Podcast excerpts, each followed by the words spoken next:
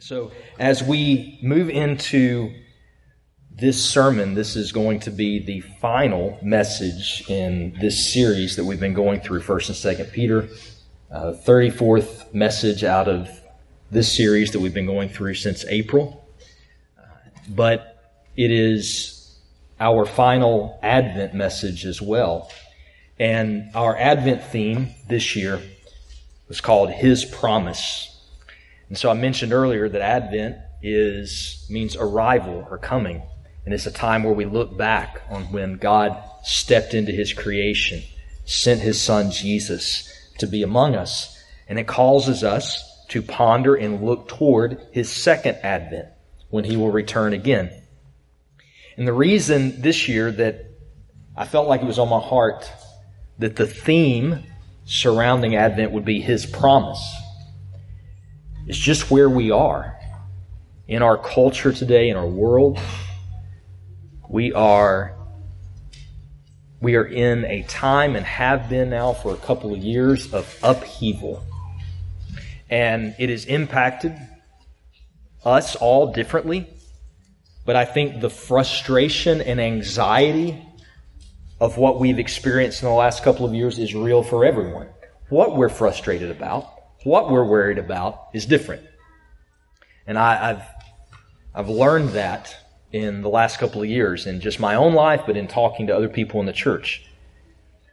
But we're all feeling the sting of living in a fallen world and living in a world that is going through a pandemic. And we're all clinging to something. It is our nature to seek out hope. It is our nature to want to be happy. It is our desire for things to be what we would call normal. And so we're all clinging to something in order to try to find that hope and to feel that normalcy. And what I felt like would be appropriate for us this year in Advent is to remind ourselves that the one sure thing for us to cling to, the one sure thing for us to find hope in and normalcy in, is the promises of God. And the promises that He has made us that are not changed, not undone by what happens in the world, by a pandemic, by frustration or by anxiety. But when I say that, and when I talk about God's promises, because we know His Word is filled with promises, but in, but specifically, what promise are we thinking about? What promise are we considering at Advent that we're holding on to even in times of great calamity? And the reality is, if we didn't have the pandemic, we would all still be wrestling with something. And for some of us in this room over the last couple of years, the pandemic has not been the primary wrestling that we've had. We've had other tragedies and other issues that we've went through. So what are the promises that we're holding on to and thinking about even at maybe specifically Christmas or Advent? So if you're a note taker and you have one of the worship guides this morning, I want to start in the handout with this. God's promise to his people. This is the specific thing that I am thinking of from God's Word that I want us to hold on to during this Advent season. God's promise to His people. I have seen your suffering and heard your cries. I have come down to deliver you, to be with you even in your failures, and to give you rest. That promise is lifted directly from the Old Testament. If you have a Bible this morning and you want to turn to Exodus, I want to show you some of the context surrounding this promise. If you do not have a Bible this morning, let me say what we, we try to remind you about all the time is that we have Bibles that are to be given as gifts. We have them here. If you do not have a Bible, we have a good study Bible. We would love to gift you with one. If you will see me or see Nick before you leave today, we would love to give you a copy. Even if you just maybe don't have a good study Bible and you would like one, we have them for that purpose. So we'd love for that to be a, a gift from our church to you. But in Exodus 1, let me give the context. of where this promise comes from. You have God's people, Israel, that have been chosen from all the people over all the earth. And because of a famine in the world in that time, the people of Israel, small in number, 70 to 75 of them, find themselves in a foreign land, Egypt. And they are there actually receiving safety and help from the famine. And they are welcomed there. And, and they are honored guests among the people of Egypt. But when you get to Exodus and in chapter 1, we are told that the people of Israel, who were small in number, according to verse 7, were fruitful and increased greatly. They multiplied and they grew increasingly strong so that the land was filled with them, which means God, God's hand was on his people even though they did not have their own land or their own nation. But in verse 8, we, we skip ahead roughly 400 years that the people of Israel are in Egypt and they are growing in number. And we are told that a problem has occurred. Now there arose a new king over Egypt who did not know Joseph, who was one of the patriarchs of Israel. And he said to his people, Behold, the people of Israel are too many and too mighty for us. Come, let us deal shrewdly with them, lest they multiply, and if war breaks out, they join our enemies and fight against us and escape from the land. Therefore, verse 11, they set taskmasters over them to afflict them with heavy burdens. They built for Pharaoh stone cities but the more they were oppressed, the more they multiplied and the more they spread abroad. And the Egyptians were in dread of the people of Israel. So they ruthlessly made the people of Israel work as slaves and made their lives bitter with hard service. The more that the people of Egypt oppressed God's people, the more God blessed them and they multiplied. And it got to the point to where Egypt was bearing down hard the people of Israel were their slaves and they made their lives bitter. And if we continued to read, we would find out that Pharaoh began, in order to stop this multiplication of the people in Egypt, he ordered that their children be murdered. First, as infants, if they were born, they were to be slaughtered. And when that didn't work, then he was,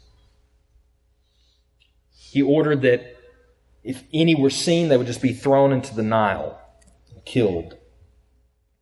And while this passes very quickly in Scripture, while we're just reading through there, if we were to stop and ponder, we would think about the suffering and the cries that these people must have been praying and giving to God. That their lives were bitter and harsh and their very families were threatened with destruction and their children being murdered. And so you get to Exodus 3. And we're introduced to a man named Moses, who God has raised up as a mediator for his people, although he doesn't know it yet. And in this incredible picture in Exodus 3, God comes to Moses in the form of a fire in a bush. And the fire doesn't consume this bush, but miraculously, it's the glory of God resting on it, and he speaks to Moses, and in verse 6, he says, I am the God of your father, the God of Abraham. And in verse 7, God says this to Moses I have surely seen the affliction of my people who are in Egypt and I have heard their cry because of their taskmasters. I know their sufferings, and I have come down to deliver them out of the hand of the Egyptians and to bring them out of that land to a good and broad land, a land flowing with milk and honey. God makes this promise to his people through Moses. I have heard your cry, I know your suffering, and I have come down to deliver you. And I'm not just going to deliver you from the oppression that you are under, but I'm going to take you to a place of rest. And so God does deliver them. He brings them through deliverance from the people of Egypt through a series of plagues. Most of us are probably familiar with that. Pharaoh would say, Yes, I will let these people go, and then he would change his mind. And it happened over and over and over again until the final plague, in which an angel passed through Egypt, killing the firstborn in every home, unless that home had the blood of a lamb that had been killed smeared over its doorpost. And if the angel of death found the blood of this spotless lamb smeared over the doorpost, the angel would pass over that home and no death would come to it. And all of God's people have been instructed to do just that. And so Pharaoh lets the people go. And they began this wilderness journey in which God takes them into the wilderness to lead them to this place, a land that will be their own, flowing with milk and honey, a good land. But the people rebel frequently, and they want to turn back. And at one point, they decide that they don't trust Moses and they don't trust God, and so they decide to create their own God. And they form an idol. And they begin to bow and worship to that idol. And God, in His justice and His anger, says that He will let these people to their own devices and they will suffer death and destruction because of their rebellion. But Moses prays for them and intercedes on their behalf. And God, just as He had planned to do, promises that He will pardon these people and that his presence will go with them. And in Exodus 33, 14, he says, in spite of their rebellion, he will go with them and he will give them rest. And that word rest is throughout the Old Testament. My question to you in your handout is, what is rest? What is this promise that God is giving his people that even when they fail, even in their rebellion, that he will give them rest? What is that? In the Old Testament, there's two types of rest. One you're probably familiar with. It's called Sabbath rest. It's the idea that in the Old Testament, there was one day a week that the people of God didn't work. Because God created the world in six days and He rested on the seventh day. And so the people of God, as His people, they would work six days and then rest on the Sabbath. But the rest that God is speaking of here, the rest that we see in the Old Testament is a little bit of a different kind of rest. It is a rest of victory and a rest of security. That when God says, I will give you rest, He is saying to His people, I will give you victory over all of your enemies and I will give you security from all the nations that would do you harm. It's a promise that they can have their own land and their own home and that they can rest in it knowing that God has delivered them from oppression and that God is remaining faithful to them and protecting them from any enemy that might arise.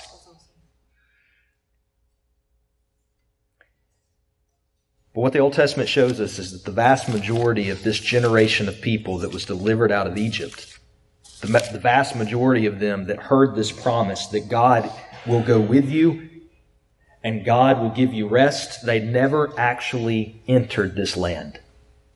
Because when they got to the edge of it, Israel sent 12 spies into the land to spy it out. Makes sense.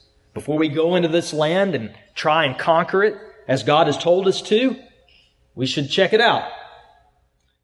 Make sure it's a good land. See what we're up against. And these spies return to the people of Israel, the congregation. And they say to them, It is indeed a good land. As a matter of fact, here's some of the fruit of the land. But there's a big problem. The people that are in this land are big and scary, and they're larger than we are, more numerous than we are. We can never defeat them. And only two of those 12 spies said, God is with us and he will give us this land. The other 10 said, let's turn back. And they, they spoke to the people and they convinced them God wouldn't keep his promise. And these two men pleaded with them. No, listen, he will keep his promise. But the majority of Israel said no. And they decided to elect a leader. You can read about this in Numbers 13 and 14 if you want to look at it later. But they decide to elect leaders and go back to Egypt. After all that they had seen God do, they say it would be better. We'll just go back to Egypt. We'll ask for their forgiveness and we'll just say, can you let us come back and be slaves again? Our lives were bitter and they were hard and you were killing our children, but we're going to be destroyed if we go into this land. And God called that rebellion because they didn't believe. After all they had seen, after all God had done for them, all the miracles that they saw in the wilderness, all the plagues, the miracles of the plagues that they saw in Egypt, they didn't believe God. And so God said that that generation of people would not enter the land.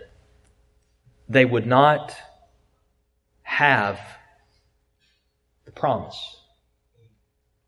Only Caleb and Joshua, the two spies who told God's people that they could believe him, only they would get to see the land. And so the people of Israel wandered in the wilderness for 40 years until that entire generation died off and the new generation had grown up that believed God and believed his promises. And it was that generation that took the land.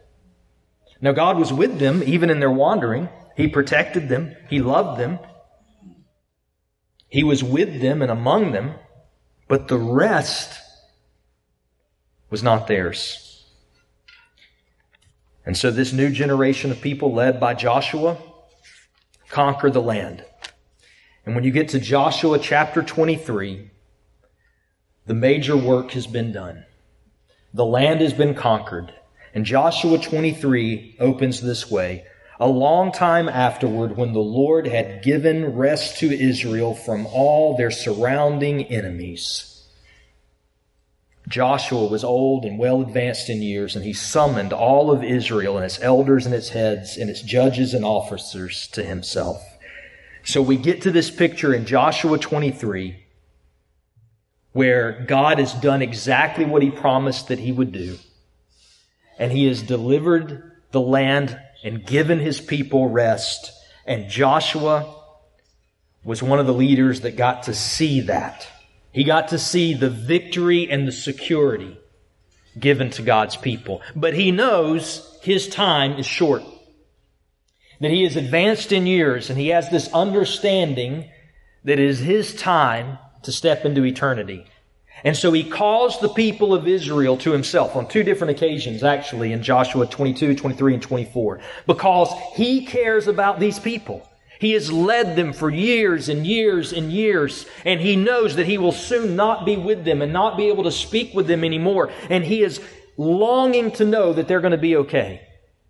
And he's not concerned about whether or not God will take care of them. He knows that God will. But what he is concerned about is whether or not the people will stay true to God. And so he gives them a, a series of farewell addresses. And in your notes, Joshua 23, his charge to his people could be summarized this way. Remember the Lord's faithfulness and cling to him.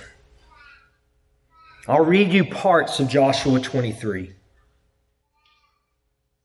He says to them, You have seen all the Lord your God has done to all these nations for your sake, for it is the Lord your God who has fought for you. Therefore, Verse 6 Be very strong to keep and to do all that is written in the book of the law of Moses, turning aside from it neither to the right nor to the left. That you may not mix with these nations remaining among you, or make mention of the names of their gods, or swear by them, or serve or bow down to them, but you shall cling to the Lord your God, just as you have done to this day. And he goes on to tell them, that if they do not cling to God, and if they turn to the gods, the false gods of these nations, that they will perish. And in that, he says to them in verse 14, I'm about to go the way of all the earth. And you know in your hearts and souls, all of you, that not one word has failed of all the good things the Lord your God promised concerning you. All of it has come to pass. So what Joshua does in these addresses is he reminds the people how faithful God has been. He has not failed you one time, Joshua says. Not one thing that he promised to you has he failed to do. So remembering that, be faithful to him. Remembering all that he has done, cling to him. Hold fast to him. Be joined to him. What does that look like? And if we were to read some of the surrounding instructions, I think three things that we could say in your notes that it means. One, be devoted to His Word. Be devoted to His Word. You cling to God by being devoted to what He has said. His Word is good and it is right. And it, it, doesn't, your flesh doesn't always agree with it. It doesn't always seem like the best thing, but faith says it is. That the God of the universe knows what is best, so be devoted to what He has said to you. Know His Word and do it. And secondly, walk in His ways. Don't walk in the way that you want to walk. Don't do the things that you want to do. Rather, walk in the ways of God because His ways are good and they are right.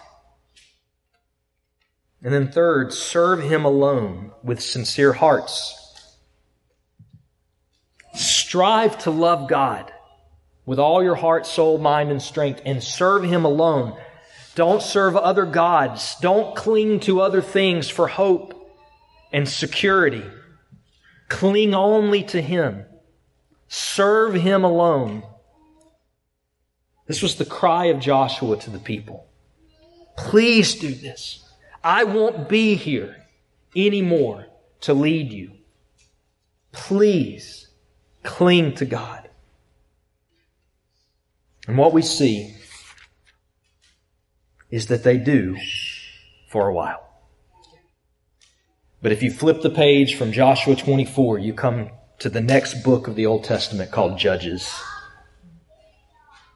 And I will just read you a summary of what Judges says throughout the entire book. There arose another generation after them who did not know the Lord or the work that he had done for their fathers. And they abandoned the Lord they went after other gods. The Lord raised up judges, which were leaders, to serve them, yet they did not listen.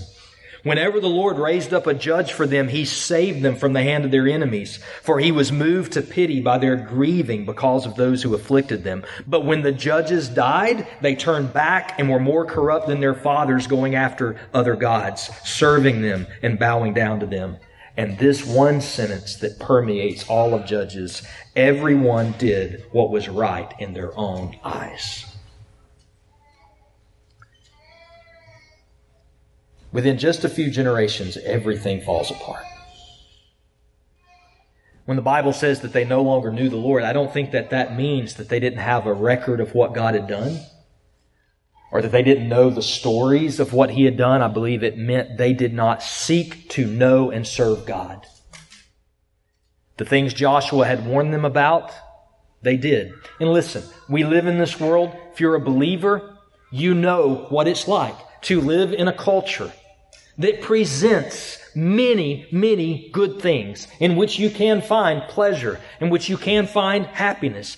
And the Bible calls us to be light to that world and to live a different way. Not because we're better, but because we're the people of God. And because we're supposed to live in a way that reflects His Word and His ways. But we know that we get pulled into the culture. And while we don't have idols that we put on our mantles and bow down to, we do have idols.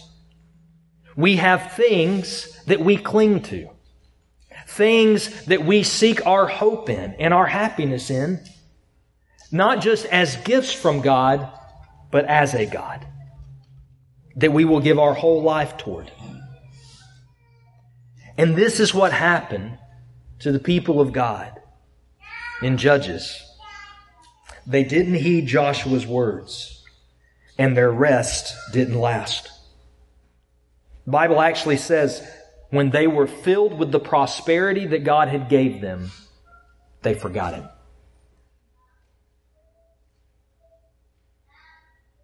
When they were filled with the prosperity God gave them, they forgot him. All the things sometimes we ask God for. God, if you would just do this, if you would just give me this, if you would expand my career, if you would expand my finances, if you would expand my health, if you would give me this prosperity, God, I'm praying for. What if God knows if I gave you that prosperity, you'd walk away? What if God withholds some things from us because He loves us? because he keeps us clinging to him. It's the deadly danger of making the gospel about prosperity. Because sometimes prosperity will kill our souls. So just as in Egypt, these people of God find themselves afflicted, suffering under their enemies, and they would cry out to God to be saved, and God would save them. And as soon as He did, they'd go back to their enemies. And this continued throughout the Old Testament until the people of God lost their land. And they were scattered throughout the nations. They lost their home, they lost their rest, they lost their victory, they lost their security. And so here's the question for us in a very short summary of that biblical history of God's people. Here's the question for us at Advent, at Christmas, when we talk about His promises. Did God fail to keep His word?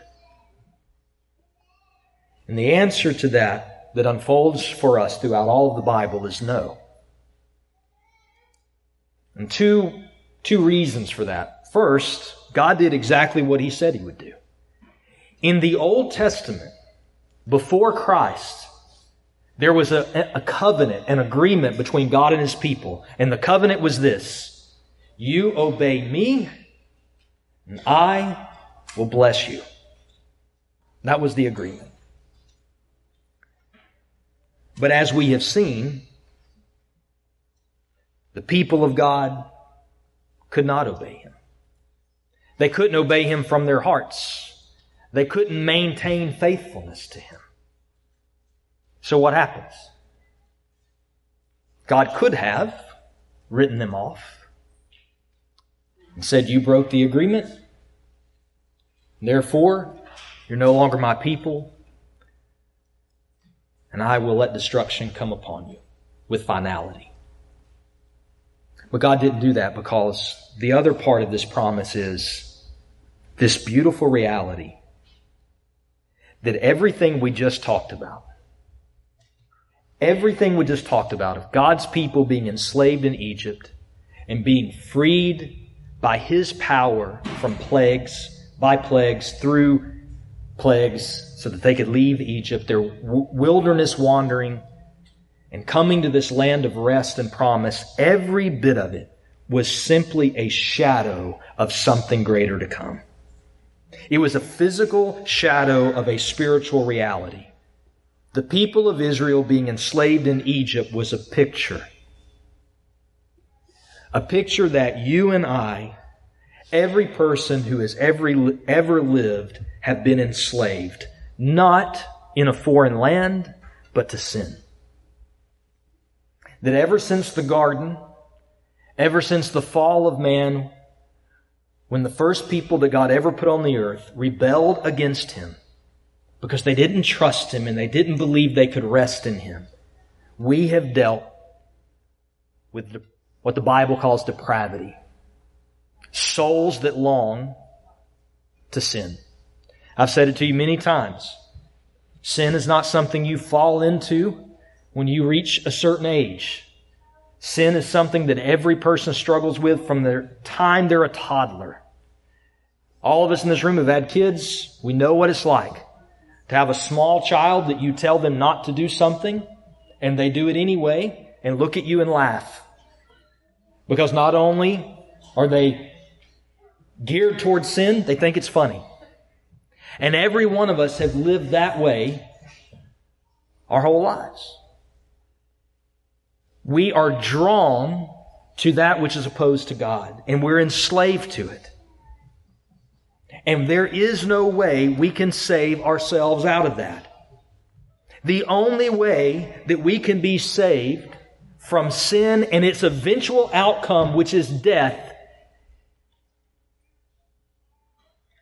is if there is blood smeared over our lives that causes death to pass us over.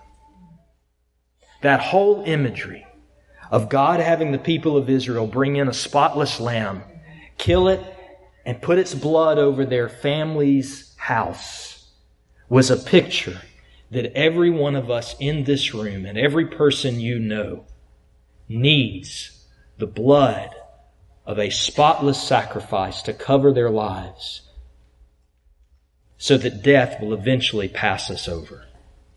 Not physically, but in eternity. And our deliverance comes by the spotless lamb that is Jesus. God's own firstborn. God who sent the plague of death sent his son to take on that plague. For God so loved the world that he sent his only son, that whoever would believe in him would not perish, but have eternal life. That is what Advent is about. Advent is the reminder that God sent Jesus to us, that he would live on this earth a perfect life that we could not live, but he would die a sinner's death. Why would a man who lived perfectly die like a sinner? Because he wasn't dying for his own wrongdoing. He was dying for ours. He took our place. And anyone who looks to him and anyone who believes in him, his sacrifice is placed over our lives. And death will pass us over in eternity when we stand before God, we will have life if our faith has been placed in Christ. So the message of Christmas in your outline is although his people's rest did not last, God's promise has not failed. It finds its resounding fulfillment in Jesus. Did God fail? No. Did his promises fail? No. How do we know? Because of Jesus. It was always his plan. Every image from the Old Testament pointed to this spiritual reality. Every picture from the Old Testament pointed to Christ, so that in the New Testament the Bible could say that every promise of God finds its yes and its amen in Jesus. And then you get to Luke chapter 1, passages that we've already read, where in Luke chapter 1, the Messiah is about to be born. And prophetically, it is spoken, Blessed be the Lord God of Israel, for he has visited and redeemed his people and has raised up salvation for us that we, being delivered from the hand of our enemies, might serve him without fear in holiness and righteousness before him all of our days. Jesus has come to save us, to deliver us from our enemies. Not political oppression, not yet. Not oppression that's caused by living in a fallen world, not yet but by the oppression of sin. Of that, those things in your life that separate you from God that you cannot get away from no matter how hard you try. And some of you perhaps growing up in the South, you have enough religion about you to know that you shouldn't do those things. And so you go before God and say, I won't do this again. I promise. And then after a time of prosperity, you fall right back into it. And that becomes the cycle of your life. And at times, you don't even care. Other times of your life, maybe you get afraid of what eternity might look like and you do care. And so you make these promises to God. I'll do better. I'll do better. I'll do better. And the whole time God is saying, you can't bring yourself out of Egypt. You can't bring yourself out of slavery.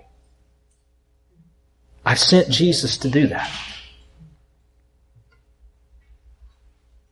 Matthew 11, verse 28.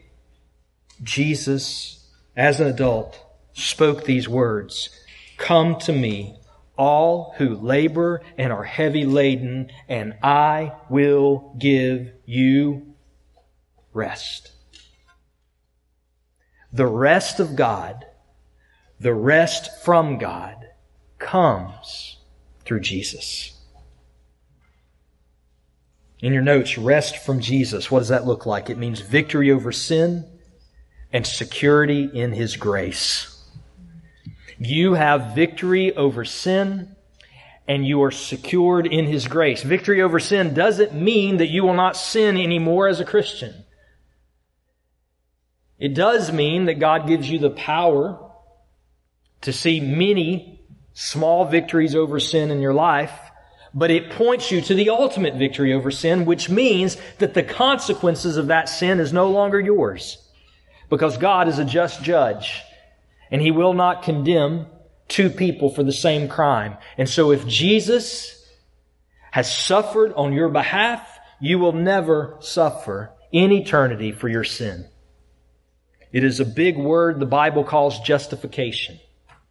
It means that when you yield your life to Christ and you place your faith in Him, God delivers you from the consequences of your sin, and in that moment, He declares you eternally not guilty of everything that you have done wrong and everything that you will do. You have victory over sin, but you're also secure in His grace because he promises that he's going to do something in your life. He's going to change something.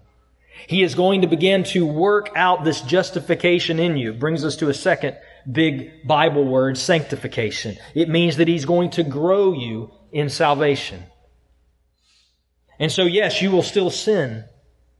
But when you do, he gives you tools like confession and repentance that you can go before him and be cleansed and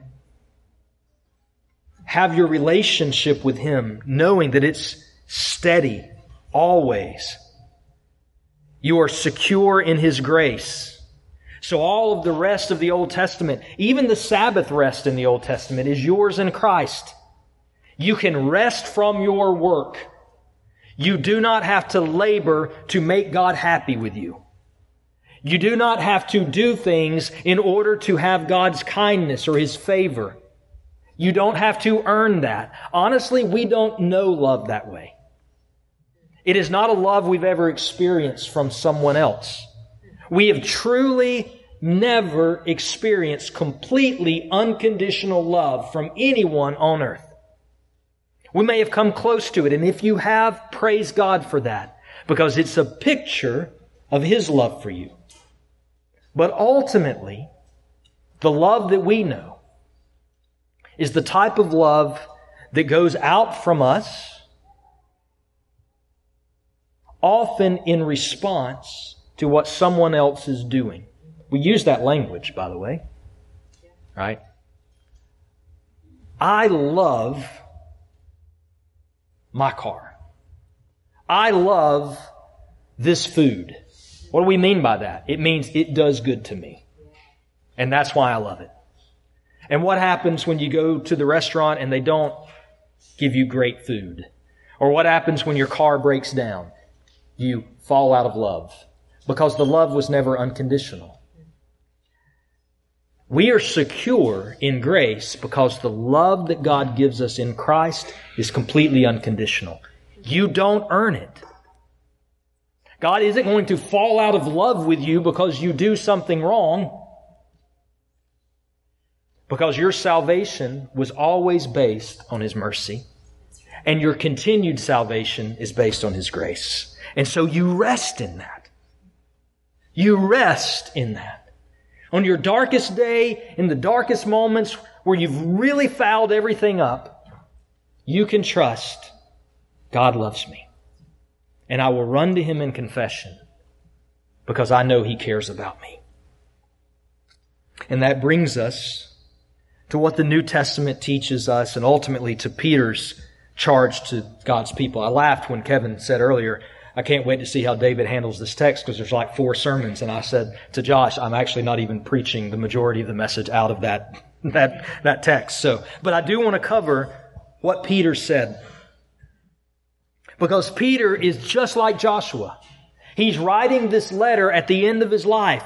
He's already said to the people that are getting this letter in his day that he knows that the end of his life is near and he cares about the church. He cares about these people just like Joshua did, the people that he was leading. And so what does Peter charge them with?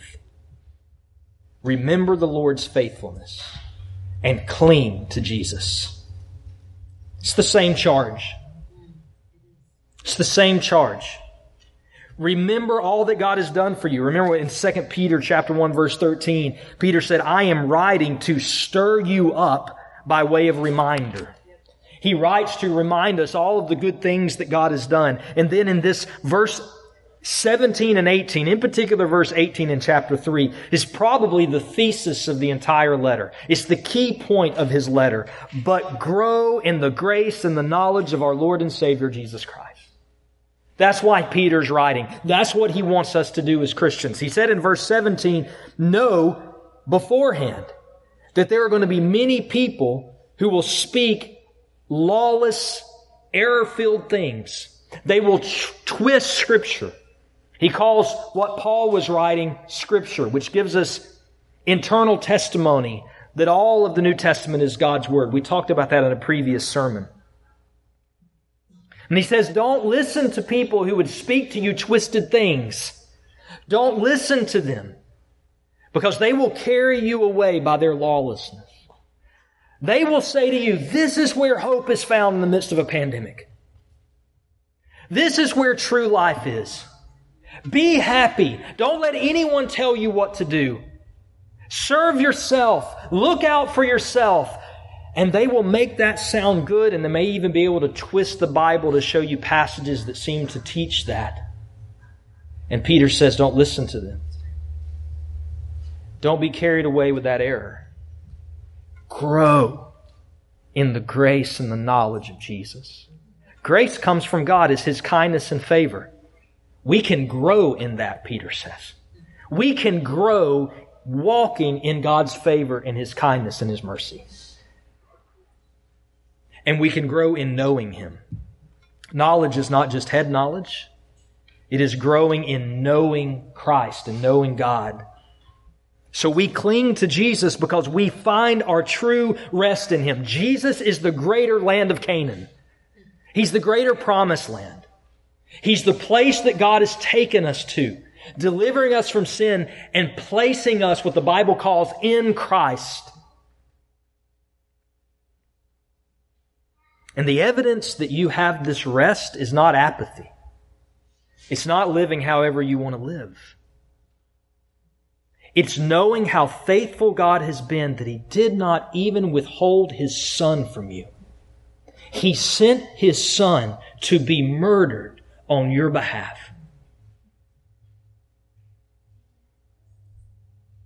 And knowing that, be faithful to Him. That's what Peter says. Beloved, since you're waiting for the return of Christ, be diligent to be found by him without spot or blemish and at peace. That's verse 14. What does it mean to cling to Jesus?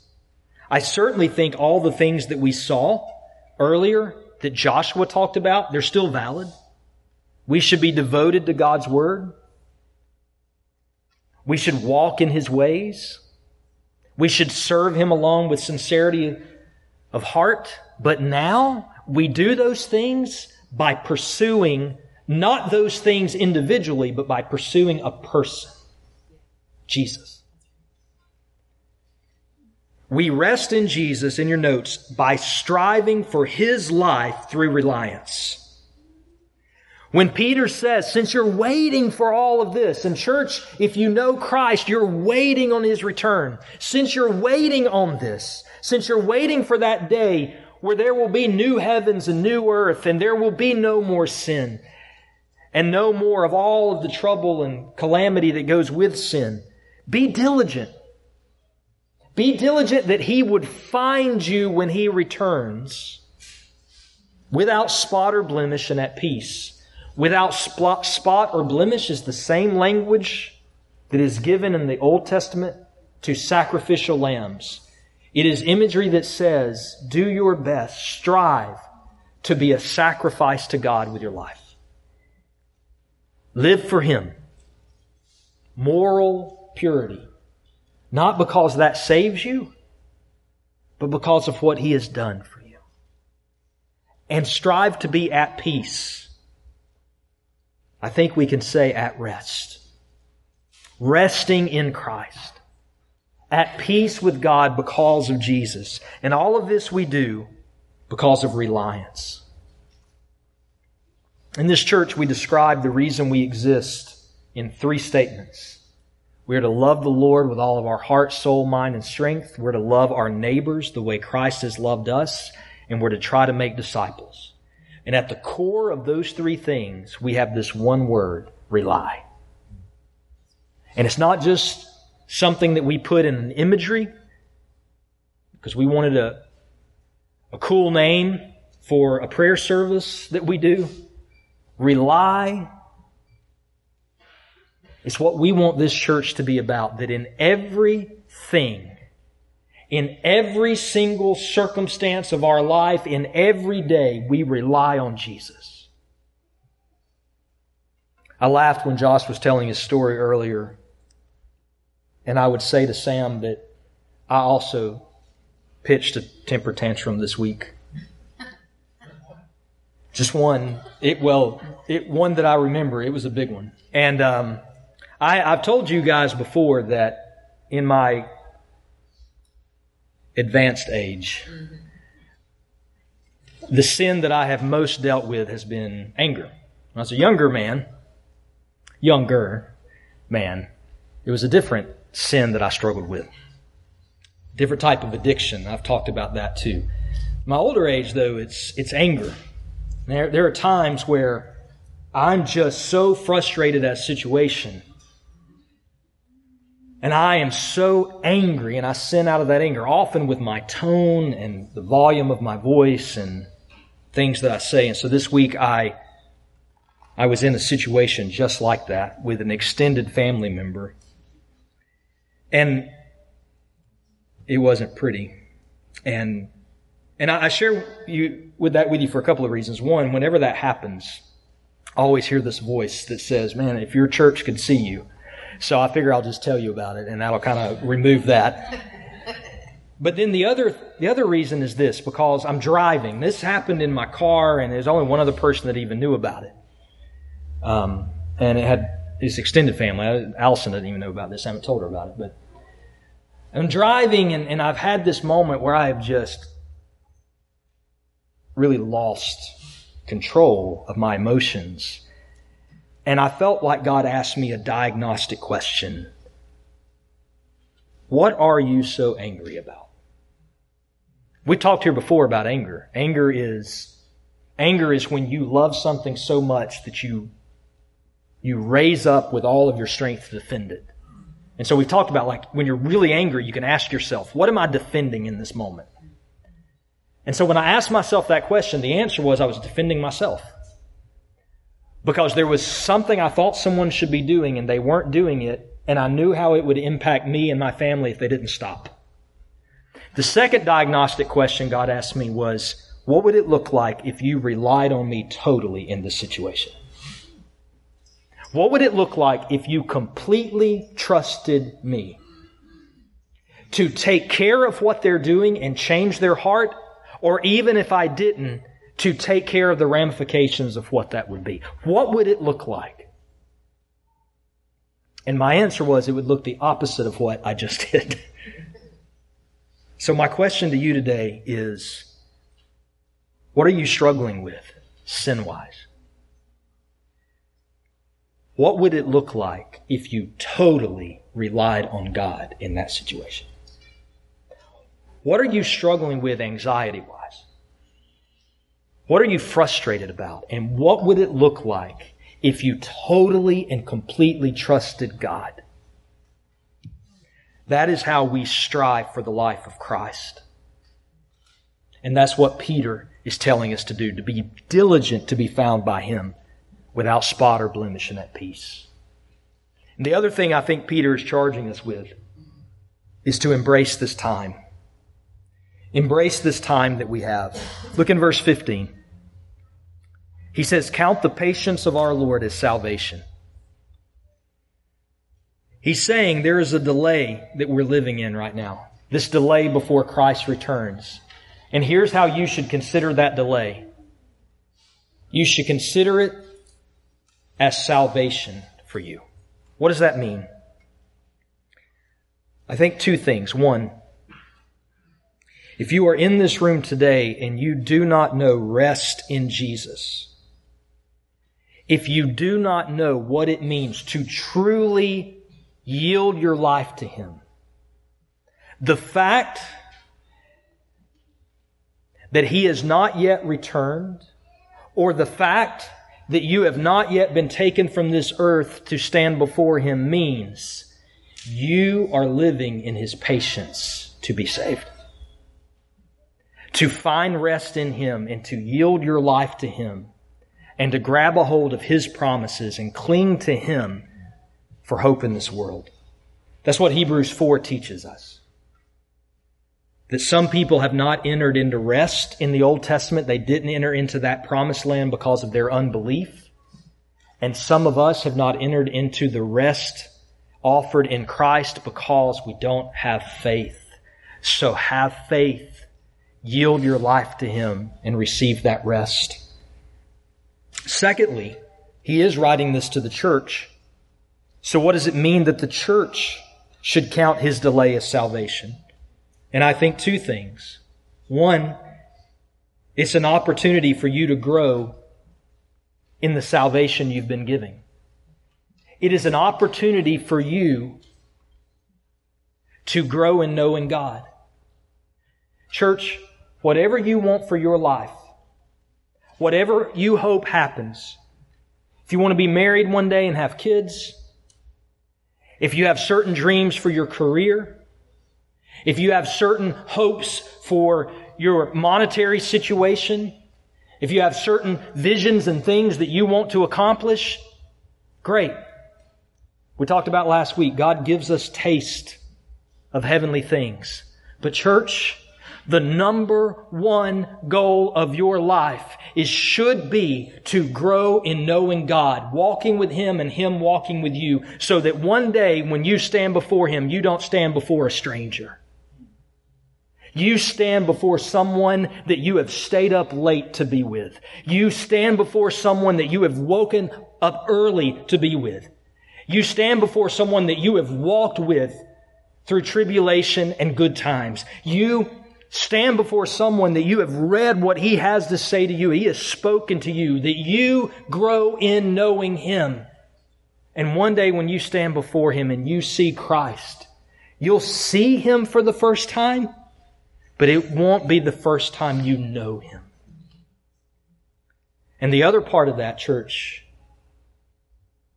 is we are living in a time where we can still evangelize, where we can still share Jesus with other people.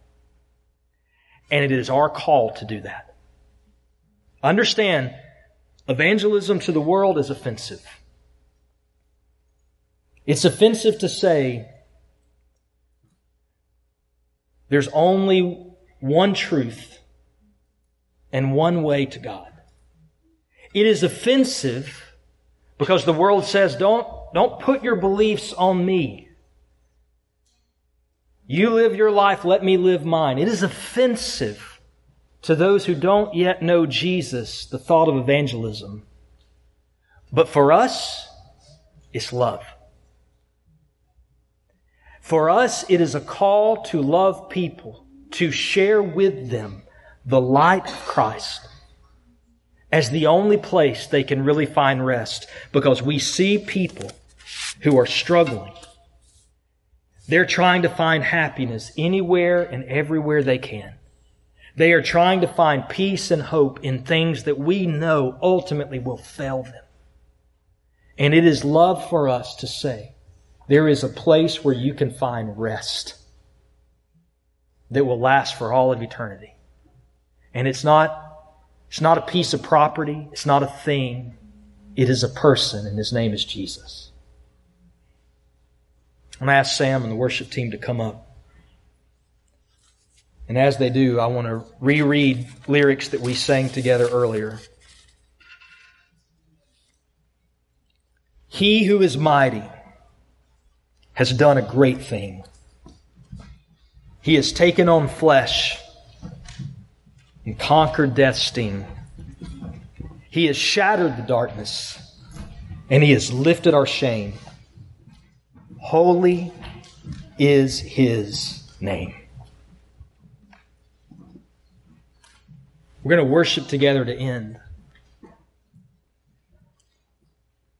But I want to ask you, I want to plead with you, just because we're wrapping up, don't disengage.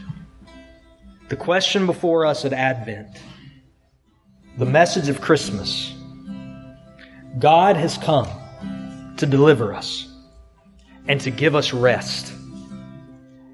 The question before us today is do we have rest in Jesus? Are we resting in Him and His sacrifice? I say this to you all the time. I'm not asking if you're religious don't really care about that beyond taking care of widows and orphans, as the Bible tells us to.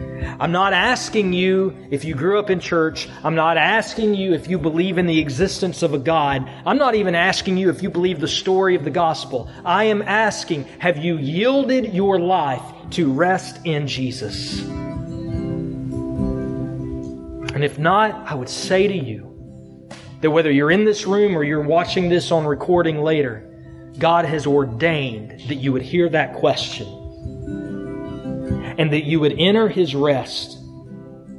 Do not harden your heart if you're hearing His voice, the Bible says, but run to Him. What does that look like? Anyone who calls on the name of the Lord will be saved. It's not a formula, it's not a sentence. It's asking Him to give you rest and yielding your life to follow Him. And if that is you and if you are in need of that, the only thing I ask of you is that before you leave here today, would you share that with someone? Would you come talk to me, talk to Nick? And would you just let us know God stirred something in me today? And I don't know what it is. I just want to talk through it and we'll make time to talk.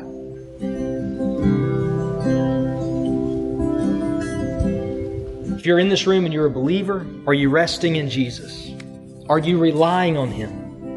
What would it look like in your life? How radically different would your anxieties and frustrations and sins be if you were relying on Him for everything?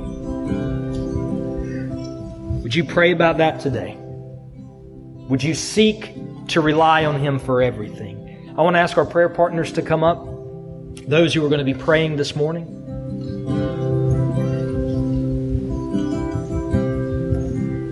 And I think either Kevin or Nick probably need one of you guys to pray if you can.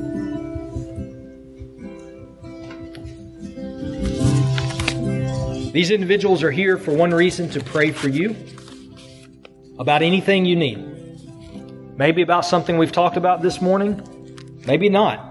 Maybe a relationship issue or physical healing, anything that you would like to have someone else praying for you about. They're here for you to do that. You walk up to them and they will discreetly and quietly pray for you. As we worship, Father, I ask that you who have promised us deliverance and you have promised that your word in our lives will not return void. God, would you please do your work here today? You don't need me to direct that. I just ask, God, that you would change our hearts. Whatever the need we have here, God, would you please work it for us? Would you please release us from slavery? Would you please help us to rely on you? And would you please change our lives? We need you, God.